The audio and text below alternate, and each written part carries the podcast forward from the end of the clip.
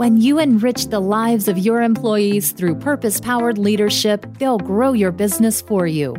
Welcome to the Higher Purpose Podcast, where you'll discover how to champion a culture of courage and love. Stop dealing with symptoms and get to the root of the problems in your business. This is the Higher Purpose Podcast with your host, Kevin Monroe. It's Kevin Monroe, and I want to welcome you to episode 65 of the Higher Purpose Podcast. I'm so grateful that you showed up here today, and thank you for inviting me into your life. I don't take that for granted now and don't ever plan to either. From time to time, I like to mix it up and do something different. This is one of those episodes.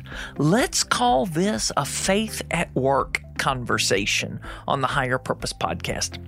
If you know me, you know that faith motivates and informs hopefully everything I do, including this podcast. But this podcast is not explicitly religious or Christian. I do realize that it's impossible, at least for me, to seriously discuss or explore higher purpose and not touch on the transcendent. The backstory to today's conversation. A few months ago, I received a book. It was unsolicited, and the publisher asked if I'd consider a conversation with the author. I looked at the book and honestly, I set it aside because I wasn't sure how to handle or respond to it at the time. Then there was one of those sleepless nights back in August. I got up around 3 or 4 on a Sunday morning, August 12th to be exact, and that book the business of honor was calling my name. So I picked it up. Honestly, I was somewhat skeptical at that moment, and I began reading. What I read connected with me on such a deep level and provoked me to respond and explore having the author, Bob Hasson, join me. Now, Bob has had this amazing journey 40 years in the same business, Hasson Inc., a commercial paint contractor. Now, in recent years, Bob's also launched into leadership and culture consulting, and he's now an author. Bob Hasson, what a joy to welcome you to the Higher Purpose Podcast. We are honored to have you join us today. Well, Kevin, thank you so much. I'm I'm honored to be here, and I can't wait to spend time chatting with you. Yeah.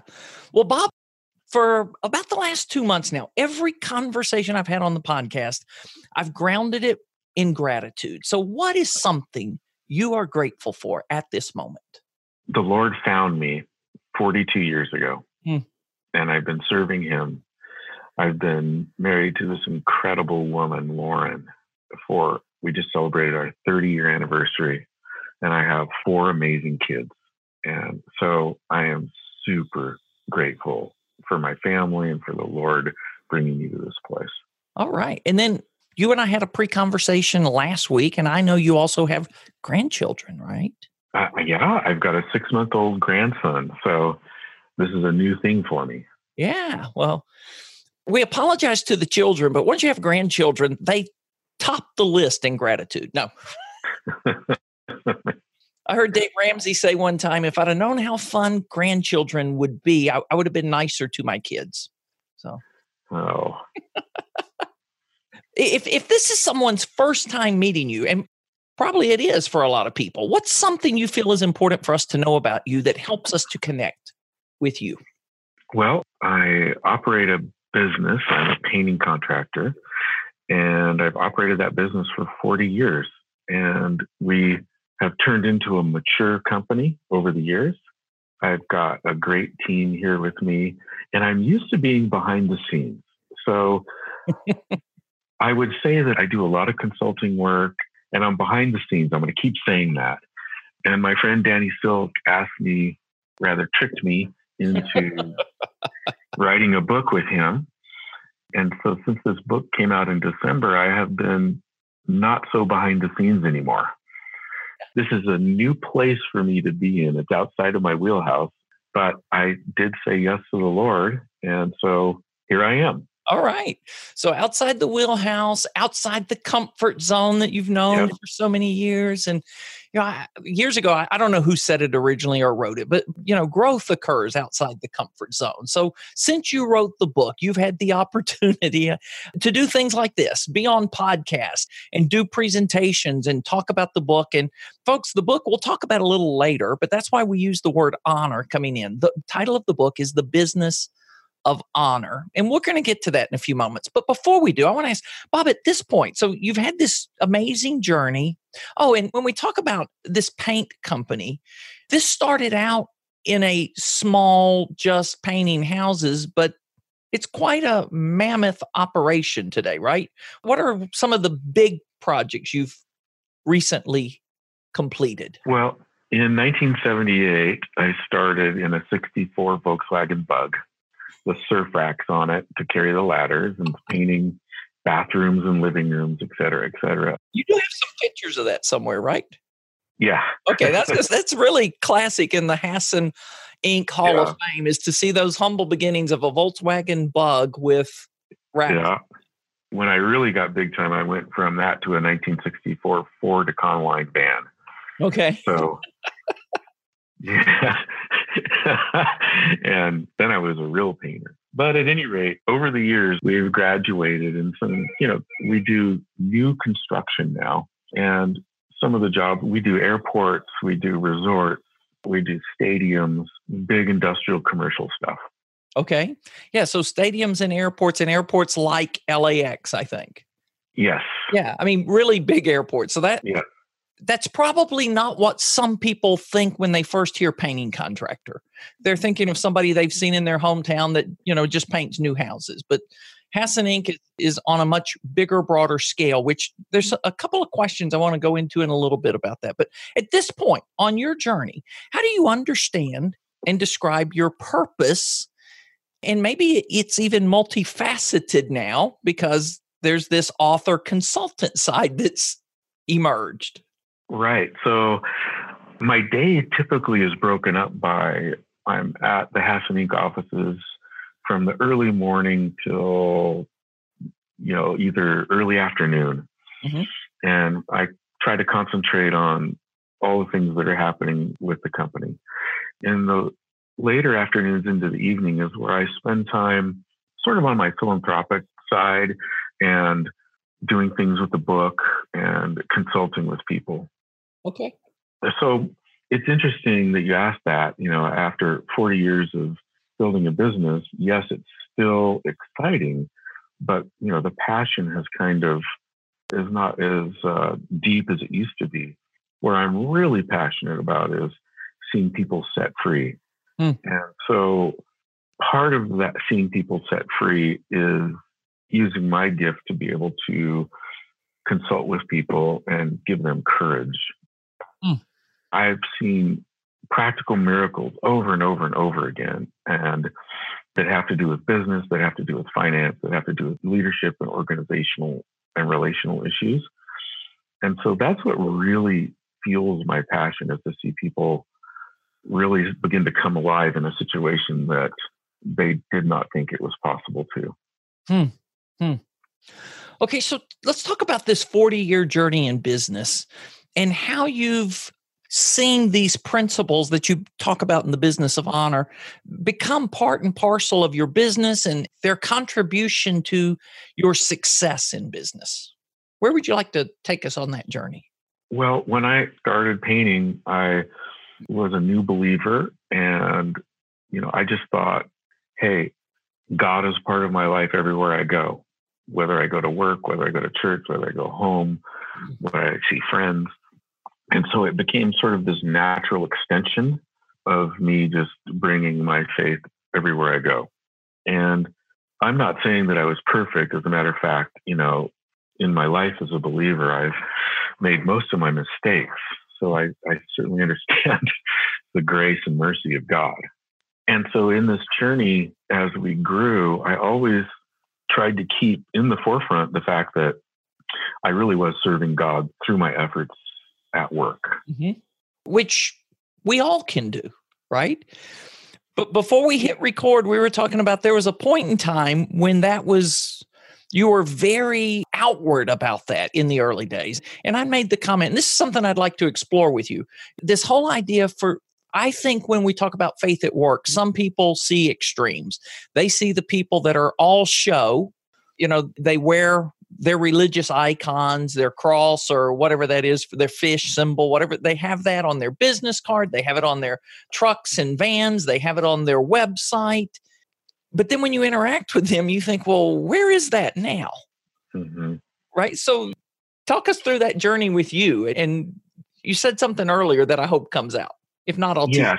So when I was younger, you know, I had the fish on the websites and I always believed in writing strategic plans. And so on my strategic plan, right on the cover page was for the glory of God, and I would use the scripture. And so I, you know, wanted to be like at the time a good witness. Mm-hmm. And I felt like if I plastered all over everything that people will see.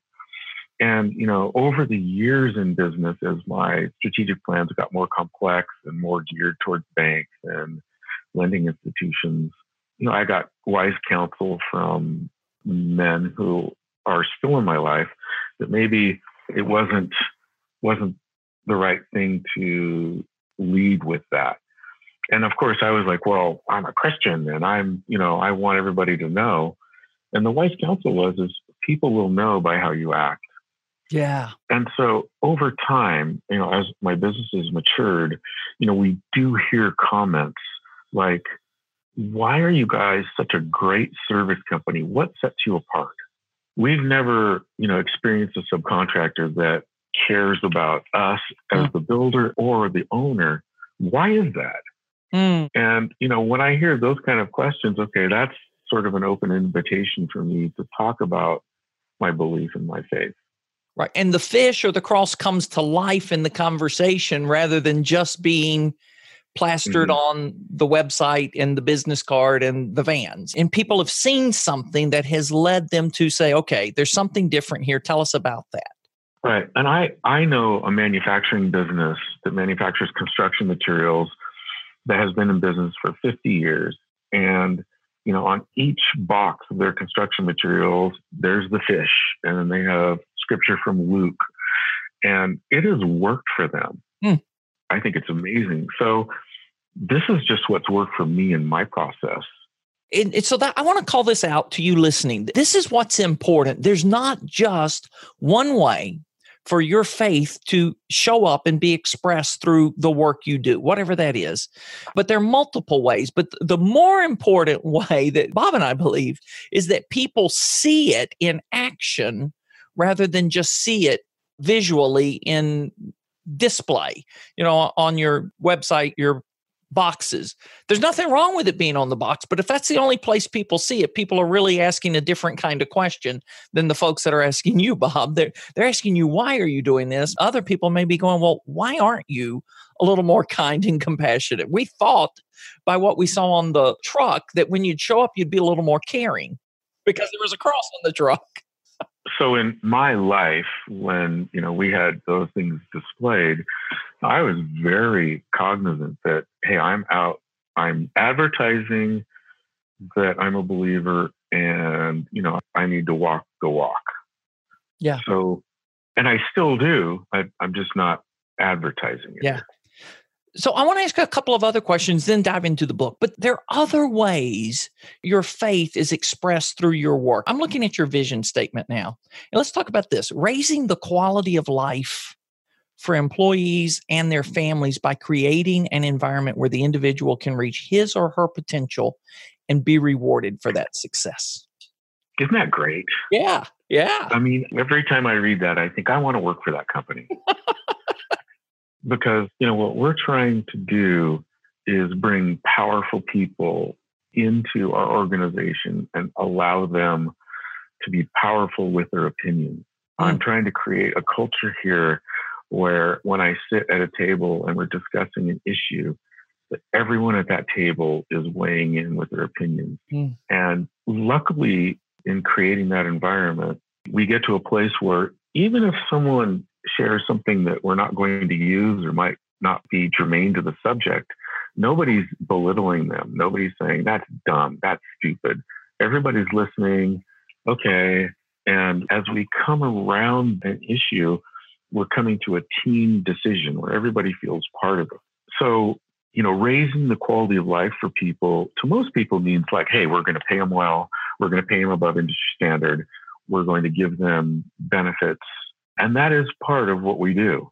But mm-hmm. the other part is is allowing people to feel super confident in the fact that they've been hired because they're the right fit for the job, that we trust them and their opinions, and that we want to hear them. And Bob, as I was listening to you, I was taken back to a meeting I was just in yesterday, both a conversation I had with the founder of this tech company, and they were hosting a summit. that was a fascinating summit on digital transformation. Okay, so the CEO of this or the founder of this company, who's now brought in a CEO to replace him, but he said he wanted to create an organization that's just like the one you shared, that people at every level felt empowered and people at any level had the permission to speak up and to give input. And one of the panelists shared an something I haven't fact checked it yet. Maybe somebody can fact check it here and let us know if I'm wrong. But the idea that has revolutionized so much of Amazon's business, which is Amazon Prime, was suggested by an engineer. Right. But they had the freedom, the culture, and the permission to bring an idea that wasn't in their department, but it has been revolutionary to their business. And that's the kind of culture you're talking about. Right. So if you're fostering an environment where out of the box thinking is okay, if you're fostering an environment where people can take risks and not get punished, mm-hmm. if you're fostering an environment where you will listen, I mean, in my opinion, who better to hear about resolution of problems than the people who are in the field, in the trenches, and they know what the right answers are. Yeah, yeah. So to us, we want to always listen to those ideas and suggestions. Absolutely. Okay, so in the history of Hasson, it's there, this business of honor. So then you come to the point where you are invited to co author a book. And if you could see the uh, visual, Bob and I are on Zoom. So, uh, you know, I put air quotes around co author because Bob has a story to tell. he mentioned it earlier how it got him from behind the scenes into the spotlight. Right. Yeah. So, talk to us about the business of honor. What does that mean? We're seeing it in action at Hasson Inc, this whole idea of honor. You've talked about that, but the contrast what we see in the culture that's dishonor, that's so common, and why you wrote a book, The Business of Honor. Well, the one thing I want to say is every day I fight and wrestle with myself trying to do the honorable thing. Hmm. So this every day, every day, this notion of, hey, you know, it's always been this way at our company and always will be. I never want to get isolated. Yeah. And so I've surrounded myself with men and women who will tell me the truth.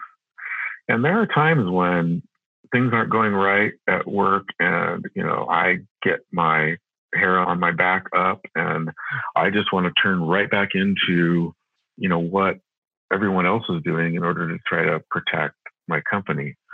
And it's funny, sometimes after I've gone off, you know, and everybody's listened to me, I say to them, well, hey, you guys are going to do the right thing, right?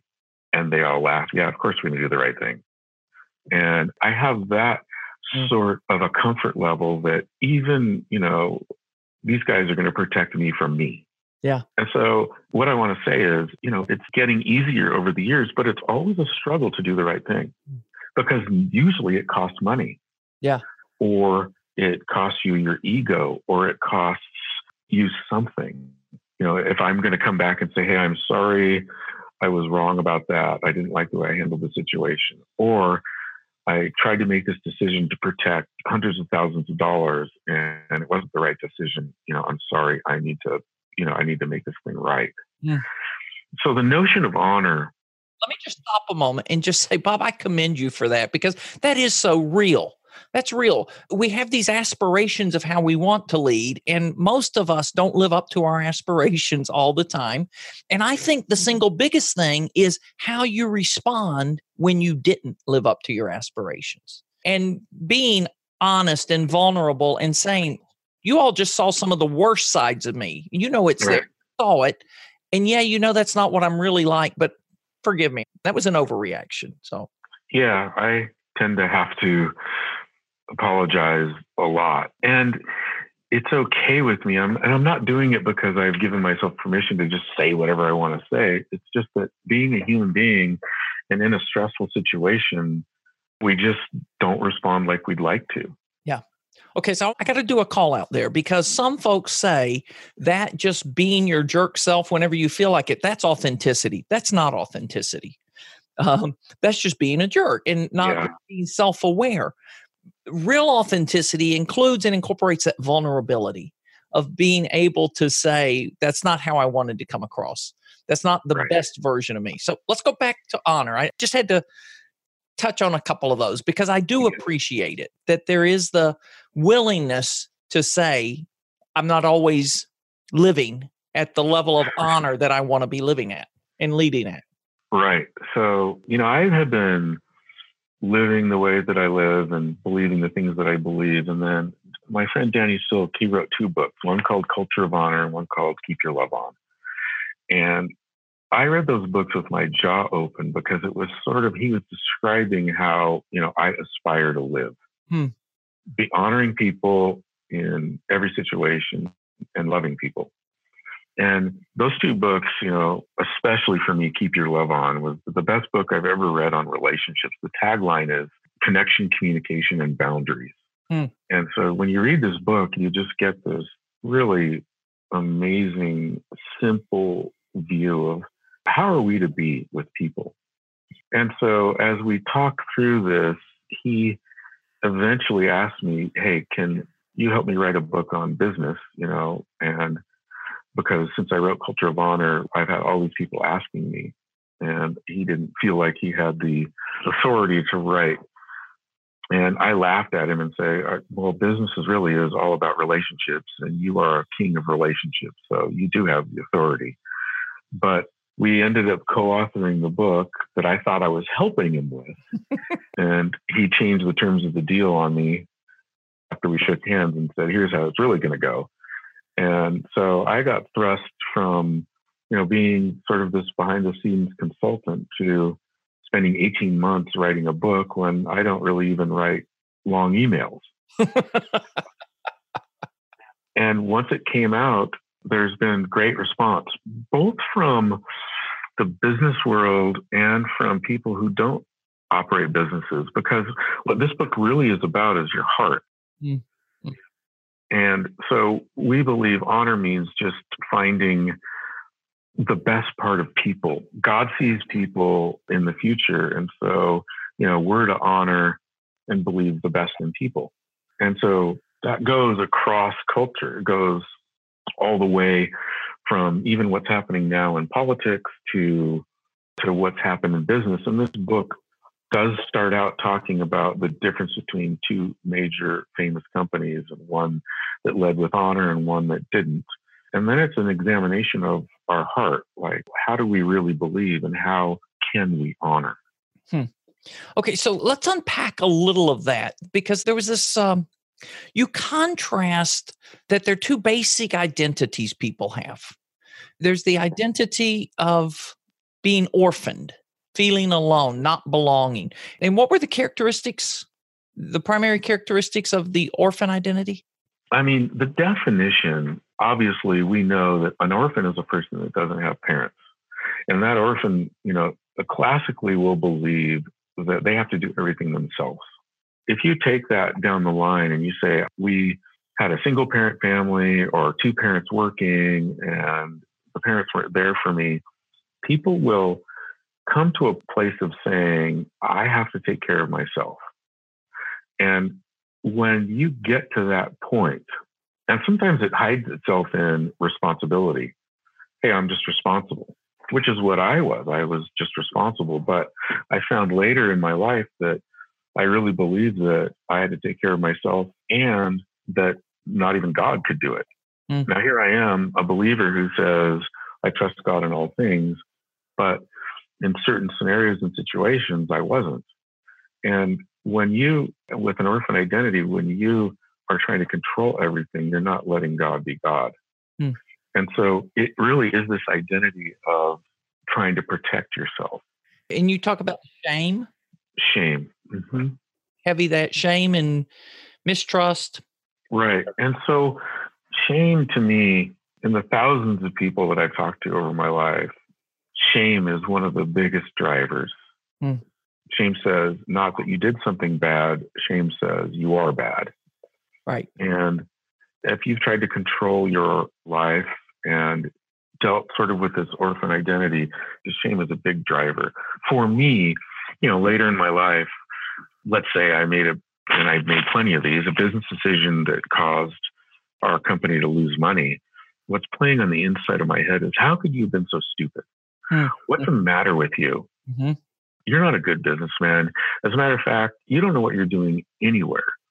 And the shame, you know, compounds on top of that until somehow you can get in your head the other identity is that I'm a loved child of God. Mm. And no matter what I do, I'm still a loved child of God. The truth in the situation where I made a bad business decision is I wasn't trying to make a bad business decision. I did the best I could with all the information I knew. Mm-hmm. And you can extrapolate that into any other circumstance, relationally or personally. But once you start playing these messages to yourself that you're bad, it compounds. And so part of the journey was for me is understanding through lots and lots of mistakes and lots of counseling over the years that positionally, no matter what happens, I am a loved child of God. Mm. And so that sets my leadership skills into a better place, knowing that I'm okay. right, right. For me, a lot of that came from a book a friend of mine recommended a few years ago. What's become one of my favorite books, Brennan Manning's Abba's Child. Yeah. And just recognizing that those things that we want to applaud ourselves for when we're at our best, those don't cause God to love us anymore. And those things that we're ashamed of don't cause God to love us any less. God's love is unchanging for us. That's a liberating thought. It's a liberating thought. And Brennan Manning's all his whole series. Yeah. Books I just love. I have them on my shelf. I've read them and reread them. Yeah.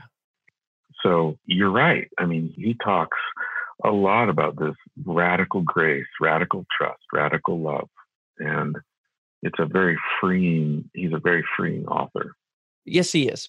All right, so I want to come back to business a moment in this the culture of the business of honor.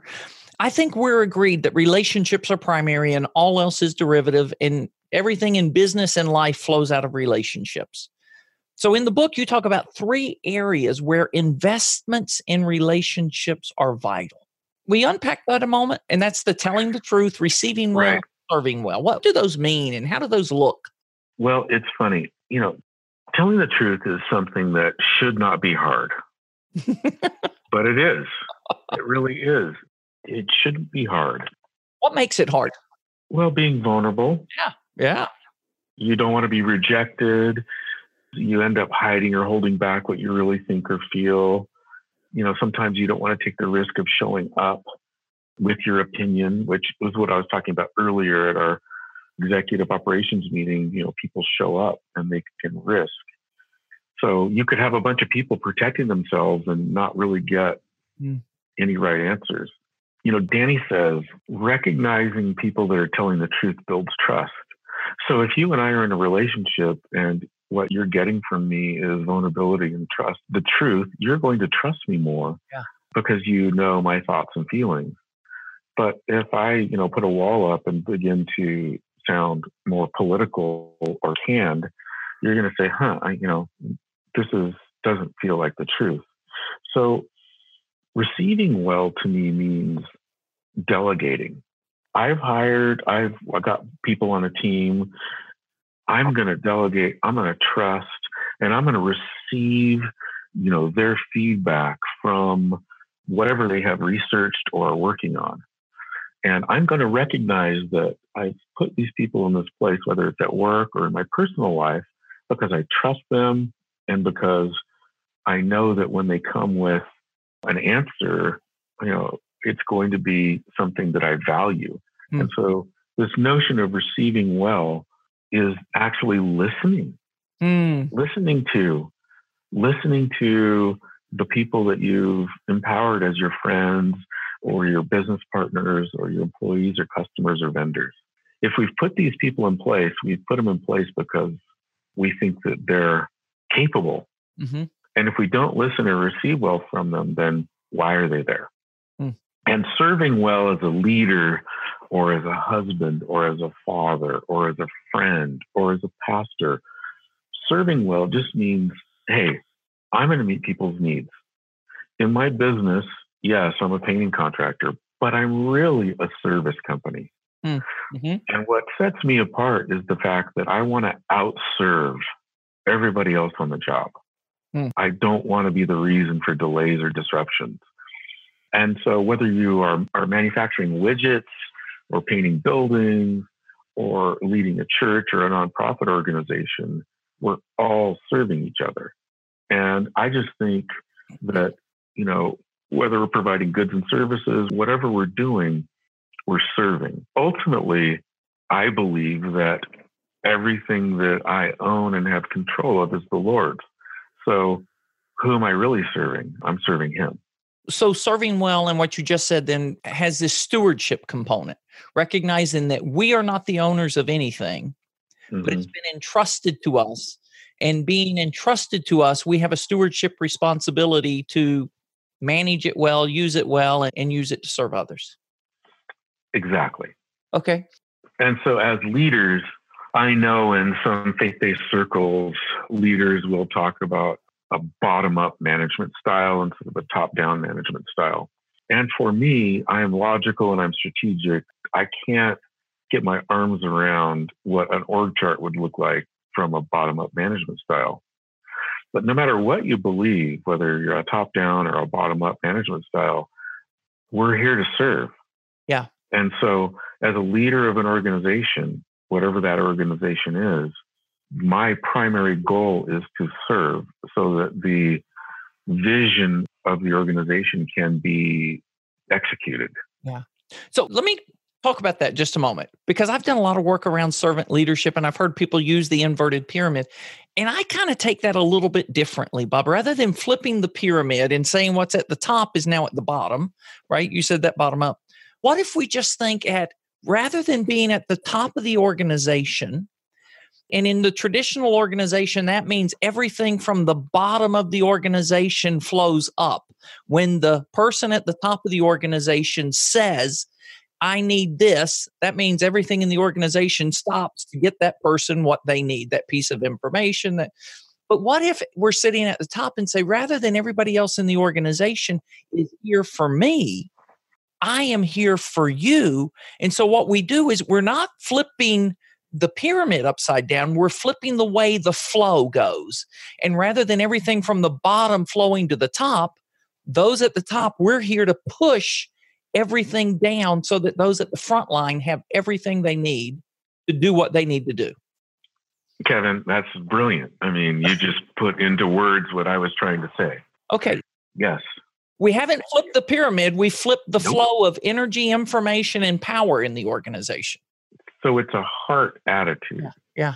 The leader is there to serve. Yeah. And yes, provide vision, direction, clarity, financing, et cetera, et cetera. But his heart is to serve so that the organization can function to execute the vision. Okay, Bob, time's going to get away from us here in just a few moments, but there's a story in the book that's actually integral to us even having this conversation. And I want to invite you to share that with those listening to us at this moment, because I think there's something in here that for me, it just showed faith in a very different way, where faith wasn't being expressed, you know, in the sleeve at all, but it was coming through. So you talked about it as quiet trust, I believe. In over 40 years of being in business, this has never happened. So this is a this is a exceptional story. Okay. And a few years ago, we had completed a very large airport, and there were some claims and disruptions and payment issues to the tune of you know millions of dollars. And we had spent a whole bunch of time putting claim books together, probably you know two feet of paper if you stacked it all up and PowerPoint presentation. We were going to meet with the owner and their attorneys and the contractor to try to resolve this a Wednesday. On Tuesday night, we had our couples group, and I got home from work, and my wife said, You have to study tonight. And I was like, Oh, great. She goes, What are you going to talk about? And I was like, Oh, I have something really good. and I went and played, you know, Bible roulette. And, you know, I hit Song of Solomon. Hmm, that's not going to work. And then I hit Revelation. I don't ever understand Revelation. And then, you know, I got to a story in Chronicles where King Jehoshaphat was about to be overtaken by two armies. And the Lord told him, you know, this is how you're going to fight the battle. You're going to sing, which doesn't make any sense. Right. But he went out and he got, you know, the Israelites to sing, and the two armies got confused and they went to war against each other and wiped each other out. And the Israelites, you know, went down off the mountain and plundered all their valuables. And so, as we talked about this story in our couples group, other businessmen started to share, hey, you know, I'm having this problem. And I, of course, shared, look, tomorrow morning I'm going to do this this big negotiation. And I felt like the Lord told me, look, I just want you to spend the early part of the morning singing. So I texted my team and said, hey, I'll meet you guys halfway up to the job. And so, you know, luckily I have a good stereo in my car and I was able to turn the praise music up so I didn't have to hear my voice. and I spent, you know, an hour and a half singing. And during that time period, I felt like the Lord said to me, listen, when you get to this negotiation, I don't want you to say a word, which it had to be the Lord because in my company, I'm really the only one who talks. I have a bunch of detail people. I'm the one with the personality. I'm the one who mediates, negotiates, you know, wants. Uh-huh. And I thought that can't happen. There's no possible way this thing can happen. But I really felt like that's what I was supposed to do. So when I met my team and all got in the same car, started driving, and they opened their books and said, "Okay, let's start our our meeting prep." I had to say to him, "Hey, look, say to them, hey, look, here's what happened last night and this morning." And so, you know, essentially, I'm not going to say a word. Well, you can imagine arguments broke out. You can't do that. I mean, how are we supposed to da da da da da? And this was completely new territory, but I was, for whatever reason, able to say, yeah, that's what I'm going to do. And we got to the meeting. We went into this big conference room. There's about 20 people there. And normally there's sort of let's set the table and talk about, you know, what our each side's issues are. And that's normally where I would spend a half an hour talking about yeah. setting the table for our claim. And they didn't do that. They just started talking about details. So for two hours, I just sat and listened to my team go back and forth with their team on details. And it was like a surreal experience. And then their lead negotiator stood up and said, Bob, come into my office. I've heard enough. So I'm following him back to his office and thinking, what am I going to do now? This is going to be interesting. Yeah. This is going to be interesting. You know, I had my portfolio with me with some paper and a pen. So I sat down in front of his desk and he didn't even look at me. He turned and started on a calculator. And without even looking at me, he said, Okay, we're going to offer you X. And it wasn't the right offer. So I, I didn't know what else to do. So I just started writing in my portfolio and, you know, he kind of looked at me as I was writing and then he went back to his calculator and he said, okay, all right, listen, I'm ready to offer you, you know, X plus Y, which was getting closer. So I decided, well, I, it worked the first time. So I started writing again. and then he said, listen, Bob, this is my final offer. I'm going to offer you X plus Y plus Z. I just looked at him and the offer was good. So I just stuck my hand out and shook his hand. And he said, Okay, let's go back to the conference room. I didn't say one word, and he raised his offer three times. and so he marched us back into the conference room. He said, We have a deal. And he told his team, You know, I want you to execute all these documents. Thank you very much for coming. Shook all of our hands, and we were out of there. And so it's a great business story, right? Because the negotiation came out great.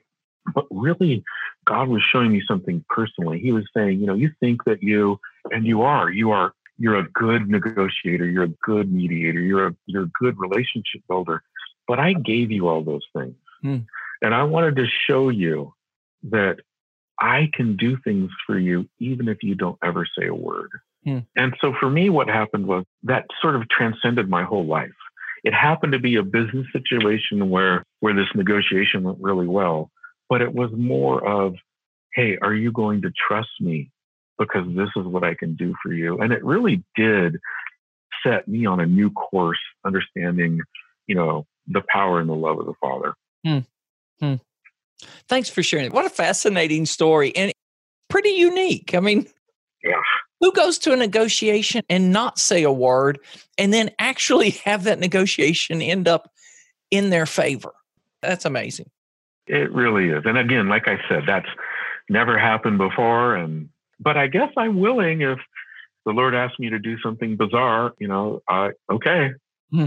I guess I'm willing. I'll probably fight it like I do everything. But in the end, I submitted to what I thought he was saying and it worked out great and my team isn't full of a bunch of believers, right? So for me to tell them this is what I think the Lord has told me, you know, they're just looking at me like I'm insane, like I have three eyes. so yeah, it's an amazing testimony to if we trust the Lord, what can happen. So Bob, before we end this, two more questions. If you could sit down with someone listening right now who's feeling really isolated, alone, disconnected. They're feeling shame. What would you say to them? Well, I've been there and I understand. Mm. And the thing that I would say is trust your friends and the people that God's put around you with your heart and become vulnerable. Let them know how you're feeling. Mm. Because so many times when we feel isolated or overwhelmed and confused by things, we have not really taken the time to share with someone who's trustworthy. Mm. And, you know, I have a small group of friends, a handful, who I can talk to and who know me because I've spent the time being vulnerable and they have been vulnerable with me. And my team at the office, I've spent time being vulnerable, obviously to a different level, but they know me and how I think. And so when I tend to get isolated and close my door and stop talking, I have people in my life that are like, Where'd you go? Why aren't you talking? What's happening? And to give people who are in business or in any other leadership roles the courage to go and be a real person and to share what's actually happening in your life that's causing this isolation. You know, that's what I'd share. Obviously, you know, going to the Lord and saying, Hey, I'm dealing with this thing. But sometimes, well, at least for me, I need to talk to people with skin who will talk back to me. Mm.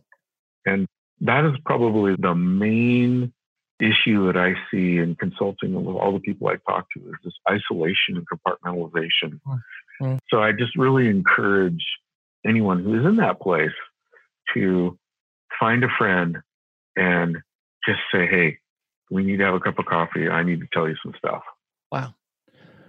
So, is there something else you'd like to say, Phil, you need to say that makes our conversation whole for you before we end it? No, I mean you're such a great interviewer. I you've taken me down the road from my early life to the end. I mean, I think that again, this this notion of having the courage to lead. Mm. If everyone was a leader, if it was easy, everyone would be a leader or a business owner. That's what I mean. Yeah. And so it's not easy. It causes stress. Even if the Lord's blessing you and you're busy as all get out, it causes stress. And, you know, conversely, all the way to the other side where business or your organization might not be doing well or your marriage might not be doing well. That causes stress. So um, this leadership stuff is hard and trying to honor is hard. And you shouldn't be surprised if you're feeling stressed because of it. And again, the isolation is the killer. Mm, yeah. Yeah. And the thing that you and I both know is that when we hear that voice saying you are alone, you're the only person that's ever experienced this, that's a lie. That's a lie. All of us, and you and me, and everybody else who I know who is a human being, they hear the same voices. They yeah. hear the same lies. They hear the same accusations. Hmm. And so, where we begin to get help is being vulnerable and being willing to talk about it with the people that God's put in our life to trust. Mm. Well, thanks for talking to us about this today, Bob. Where do people go to get in touch with you or find out more information about the book? Well, I have a website. It's bobhasson.com, and you can find out about and buy the book on that website. And now, being 59 years old, I am on social media Facebook and Instagram and I just found out Twitter from you. um, and so I'm engaging in social media the best I can. So I'm easy to find in those different ways. The other place you can find Danny's material, you can buy it, Keep Your Love On on my website, but Danny's website is lovingonpurpose.com. And what you'll find there is just all this great relational connection and he's got a ton of uh, content. So I'd recommend that that you could go there too. We'll include those in the show notes, folks. If you want to figure out uh, how to get in touch with Bob on web or social media or Danny, we'll include all of that in the show notes. Thank you, Bob, so much for joining us. Kevin, thank you so much. I trust you found something inspiring and encouraging from this conversation with Bob. I certainly did. I appreciate the authenticity that flows through Bob and the honesty about the struggles he has sometimes actually putting his faith into action when other options would be easier. So, how do you see faith showing up and expressing itself through your work or those you work with? Is it up front only, or does it shine through in everything you do or others around you do who profess to be people of faith? Have you encountered people who were very vocal or outward about their faith, but you didn't see it show up in and through the way they did business or did their work? I enjoyed the conversation we had about there not being one right way for faith to show up. But the important point is if you are a person of faith, that it does show up and shine through. I also love that for Bob, this culture of honor and this faith is expressed through their corporate vision of raising the quality of life for their employees and their families by creating an environment where the individual can reach his or her full potential and be rewarded for that success. That's what that inspires me and encourages me when I see it in action and actually incorporated into the vision and values of organizations. A culture of honor, finally, a culture of honor is characterized by a culture of serving. And I loved how Bob expressed his desire to outserve the other contractors on the job and to be the best subcontractor for those they work with. Maybe for you, that means being the best manufacturer, the best leader, boss, or employee in the company. I'm always interested in hearing what lodges in your heart or minds from our conversations. Here's an opportunity to share. Bob and his publishers have generously shared a few copies of the book, The Business of Honor. If you'd like one, email me at kevin at higherpurposepodcast.com. Share something from today's conversation that stood out to you, and we'll reward the first five of you to respond with a free copy of the book. Until we connect again, I want to encourage you to live, love, and lead with purpose. Thanks for listening to this episode of the Higher Purpose Podcast. Are you at a crossroads or facing a transition and not confident about what to do now or next? Then you're invited to join Kevin Monroe for a clarity call. Go to kevindmonroe.com slash clarity and enter for a free call or book right away. That's kevindmonroe.com slash clarity.